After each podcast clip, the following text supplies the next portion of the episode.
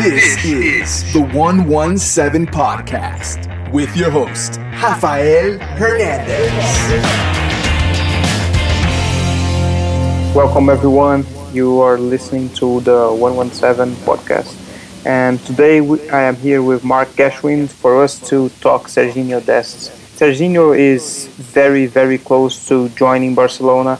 If you believe some of the reports, I would say that many reliable reports have already said that he is definitely coming for 20 to 25 million euros. And although that we have some reports in Germany that are linking the right back to Bayern Munich as a done deal, I would say that there are some links uh, to Bayern too as a done deal, but I am going with the Barcelona sources right now because you have Oriol Domenech, who has really good connections to to Ajax in, in the Netherlands. And if he's saying it's a done deal, it's a done deal. And by the time that you you've been hearing this podcast, you will uh, the the Serginho Dest signing is likely to be confirmed by Barcelona. So it's very very close. So Mark is a big Ajax fan, and he's exactly the kind of person that we need on the show. We, we don't want, we don't only want experts because the, the term expert is very is very loosely used today, and I would say that it's better for us to talk to fans. It's it's much more personal, and it's much more honest too. So, Mark, first of all, I want to welcome you to the 117 podcast. Thanks so much. Yeah, I appreciate being here. Wish it was in different circumstances than talking about one of my favorite players potentially going to your club, but that's the uh, as we were talking about a little bit before we hopped on here. That's the life of an Ajax fan, so I'm I'm I'm pretty used to it at this point.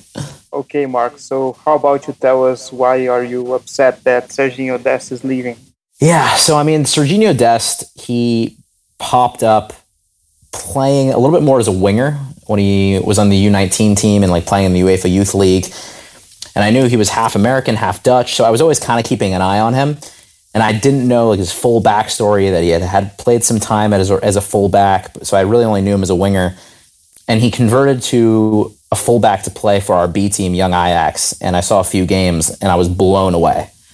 He is so unbelievably technical. He was so tricky and confident as a player, and I was just like, "Whoa, this guy is different than all of the other right backs and fullbacks in the world."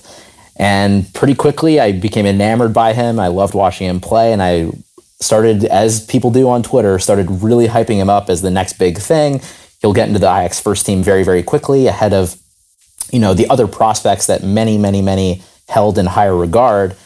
And that's exactly what he did. He blew up on the scene, um, really took his chances in preseason, and was a very good performer for us at the start of last season. Was starting over, you know, Noussair Mazraoui, who had became our, you know, mainstay as a right back. Did really, really well in the Champions League, and he's just insanely talented.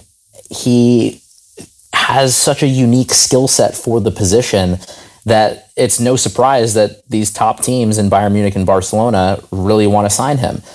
And if it were up to me, two years left on his contract, we don't need the money whatsoever.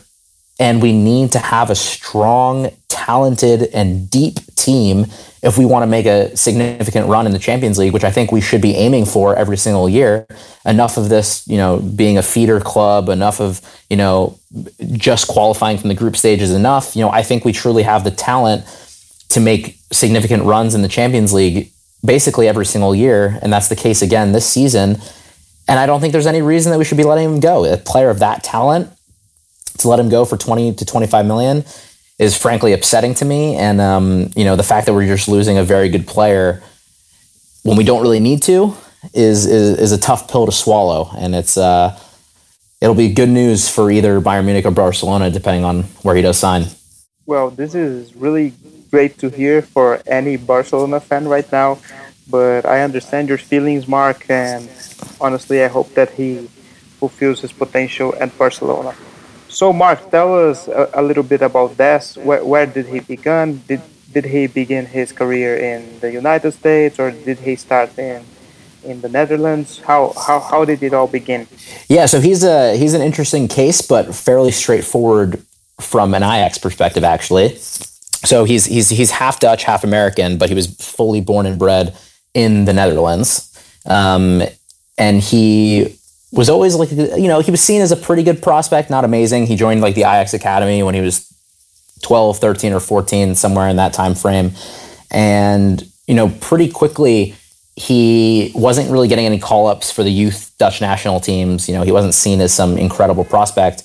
And so the US, you know, kind of hearing that he had this American father, jumped at the opportunity very quickly to bring him into the youth setups.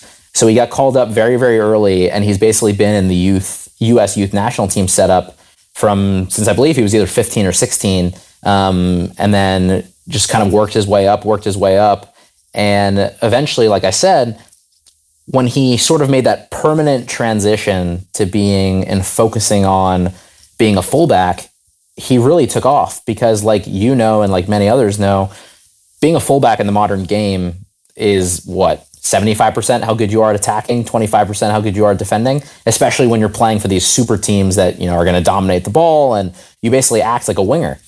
So he took his skill set which was already, you know, basically very good at dribbling, very very quick, very very technical. And he brought that from the right back position and it made him super hard to defend because when you're playing as a right back, especially in the Ajax system, you're very often isolated 1v1 when you get the ball, and your sole goal is to basically get it down the wing, get it down the line, put in a good cross, make something happen offensively. And with his skill set, he was making that happen time and time and time and time again. And so he was, once people really saw how consistent his, his performances were getting and how he was able to impact the game on an almost, you know, daily basis, it became pretty clear to the Ajax coaching staff that they had a real potential player here. And again, like you know, finding really promising and talented fullbacks is, is hard to come by. Um, just because it's a, a, unique position where you need to be really good going forward. You need to be quick enough so that you can handle your tasks defensively. But because of our system, we were able to bring him through, you know, more quietly and, and, and more easily than most clubs in the world, just because we have our Ajax 2, which is young Ajax, similar to the Barcelona B, but they play in the second division in Holland. So he's playing against adults, he was playing against grown men, and he was able to really hone his craft very, very quickly. And after he joined Young Ajax in the in January of 2019, I mean, it was almost a meteoric rise. Every single game, he was playing better than the next, better than the next, better than the next. And by the summer, he was already invited to play with Ajax's uh, first team in preseason. And he caught a little bit of a break because it was coming off a summer of some tournaments, the Copa America, the African Cup of Nations. So Mazraoui had come back tired and a little bit injured. Tagliafico came back very, very late. Um, so he wasn't really participating in the preseason friendly games. And so he got his chance. We had no other real fullbacks to play. And he played a lot of left back, he played a lot of right back, and he was brilliant in every single one of his performances and Erik Ten Hag, who a little bit infamously among Ajax fans is not the most generous to give debuts to for the for the young Ajax players. Um, he he really wants you to prove it, and he threw Dest in immediately. He really showed him that he had the level and he had the maturity and he had the confidence and he had the qualities in his own ability to make an impact for the for the first team, and that's exactly what he did. And um, once he made his, his debut in the first game of the season um, in the Dutch Super Cup against PSV, he showed that he belonged and he took it from there. Well, this is quite incredible to, to hear that he actually made his debut against Ajax's greatest rivals. And did, did he perform, perform well in that match? That was the game that I think everyone really knew that we had a player on our hands because he actually played at left back in that game. And that's something I'm sure we'll talk about a little bit later is his versatility and ability to play as a left back and as a right back. Played as a left back in that game, went up against Hirving Lozano for a large part of the game, who, you know, very good Mexican winger, ended up going to Napoli and was just very, very good. Never got beat defensively, was creating problems offensively, and almost cemented it with a brilliant debut goal where he drove inside, did a little step over on on Denzel Dumfries, who's actually the starting, you know, right back for the Dutch national team, or was for a little bit of time, uh, and hit it against the post with his left foot, and it would have been just a brilliant, brilliant goal. And everyone, all the Ajax fans were like, "Wow, this is it. We've got our new prospects. We've got our new, you know, potential superstar here." And he started. That's where the hype really took off. And I think from that point on, you know, with young players, you need to seize the opportunities. And without Tagliafico and Mazraoui, he had that opportunity and he took it. And from that point on, Ten Hag knew he had a player that he could trust and that he could play. Um, and we saw that with the uh, amount of minutes that he received in the Champions League that season.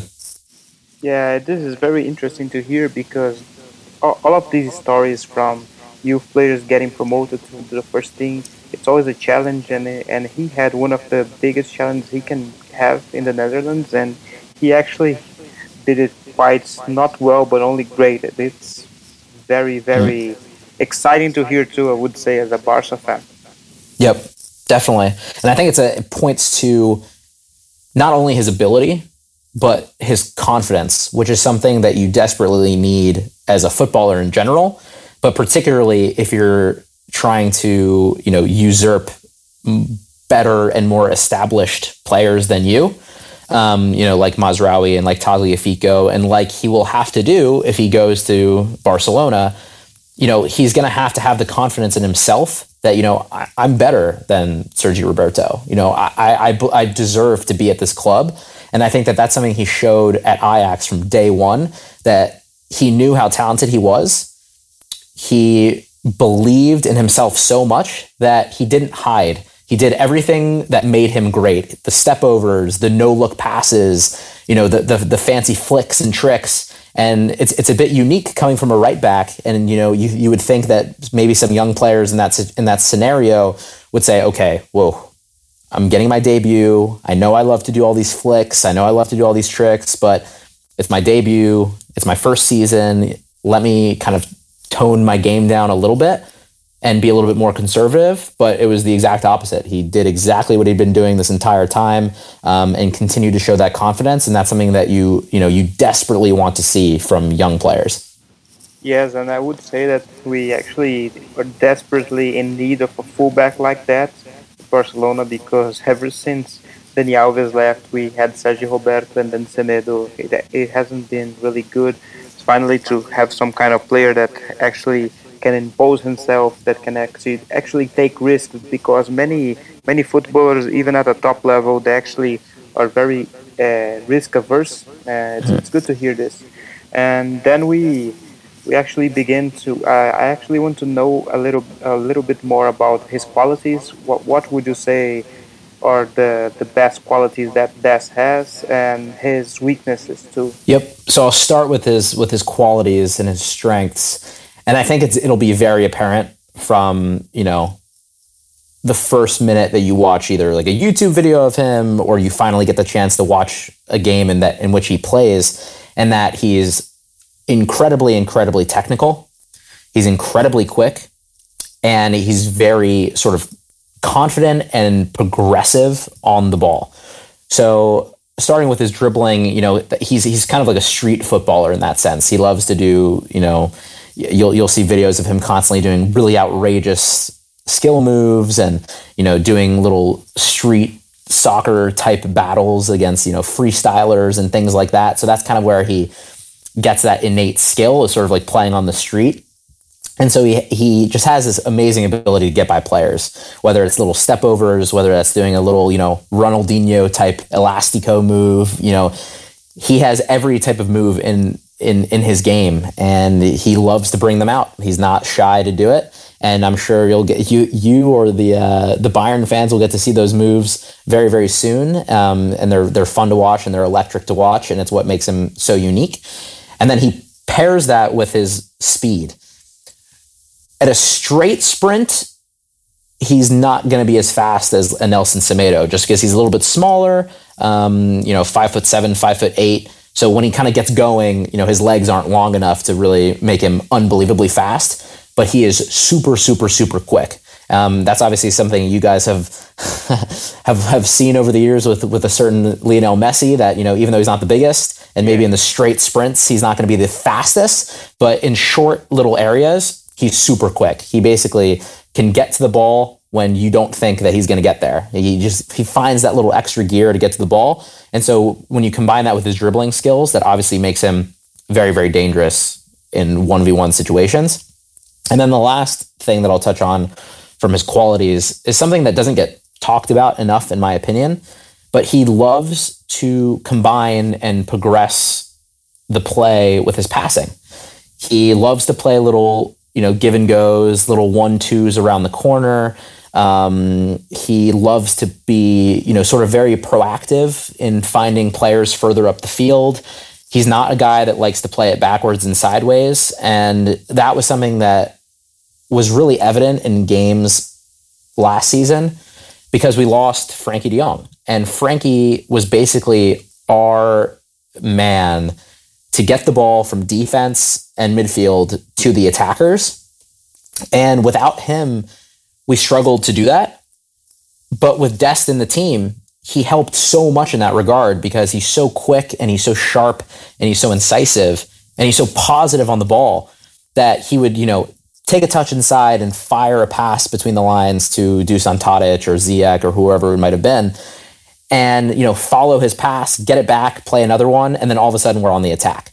So that's one of his qualities that I think is a little bit underrated and something that'll be very beneficial to any club that he goes, and especially Barcelona, because for you know ages, like you mentioned, Semedo and Roberto just didn't have that real ability to basically get the ball on the wing in their own half and you know turn that into a positive play it, it was very rare for them to get the ball and you know maybe beat their man and play the ball forward or take a touch inside and play a little angled pass between the lines to like find Messi in space or find whoever in space.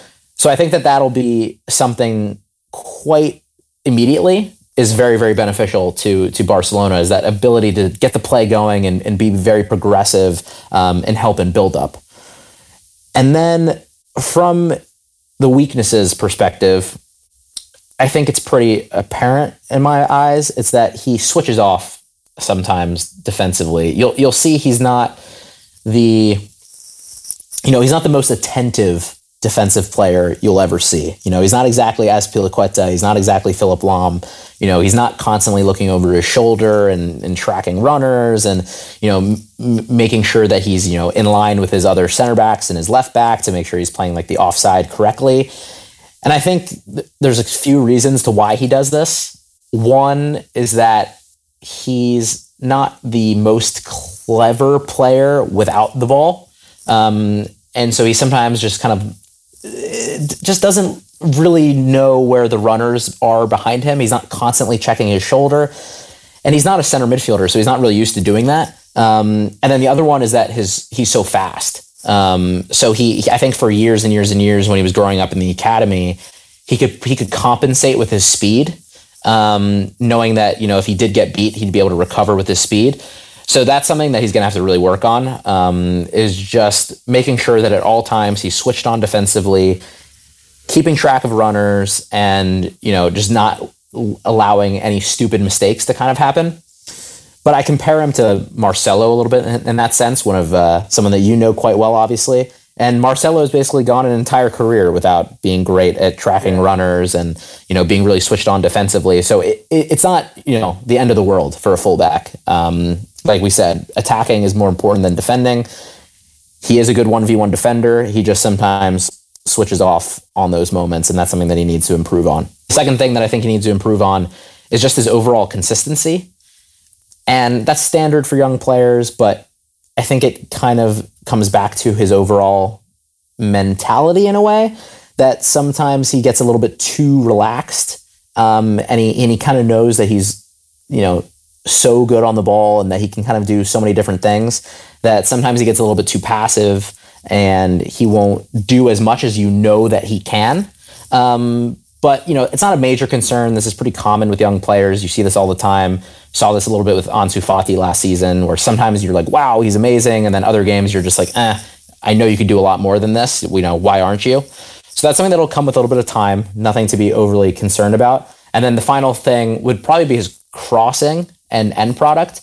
Um, for how good he is at dribbling, his crossing sometimes leaves a lot to be desired. He's not exactly Trent Alexander Arnold. Um, he's not bad at it, but it's definitely something that he could get better at. And if you listen to some interviews with him, that's always one of the first things that he says. He thinks he could be scoring more goals and he thinks he could be getting more assists because he knows he has the ability to get into those areas and he uh, just needs to take advantage of it. So I think that those would be the three I would uh, I would highlight. So nothing severe, but definitely things that he needs to clean up if he wants to really be a you know top top class player.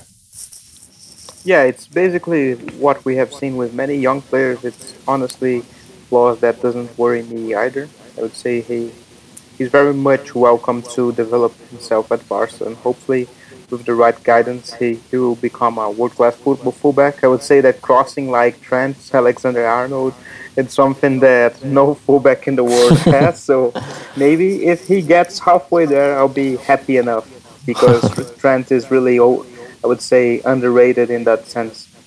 And finally, Mark, uh, would uh, would you say that it's too soon to him to, uh, for him to leave Ajax? And do you think that he's going to make it at Barca personally?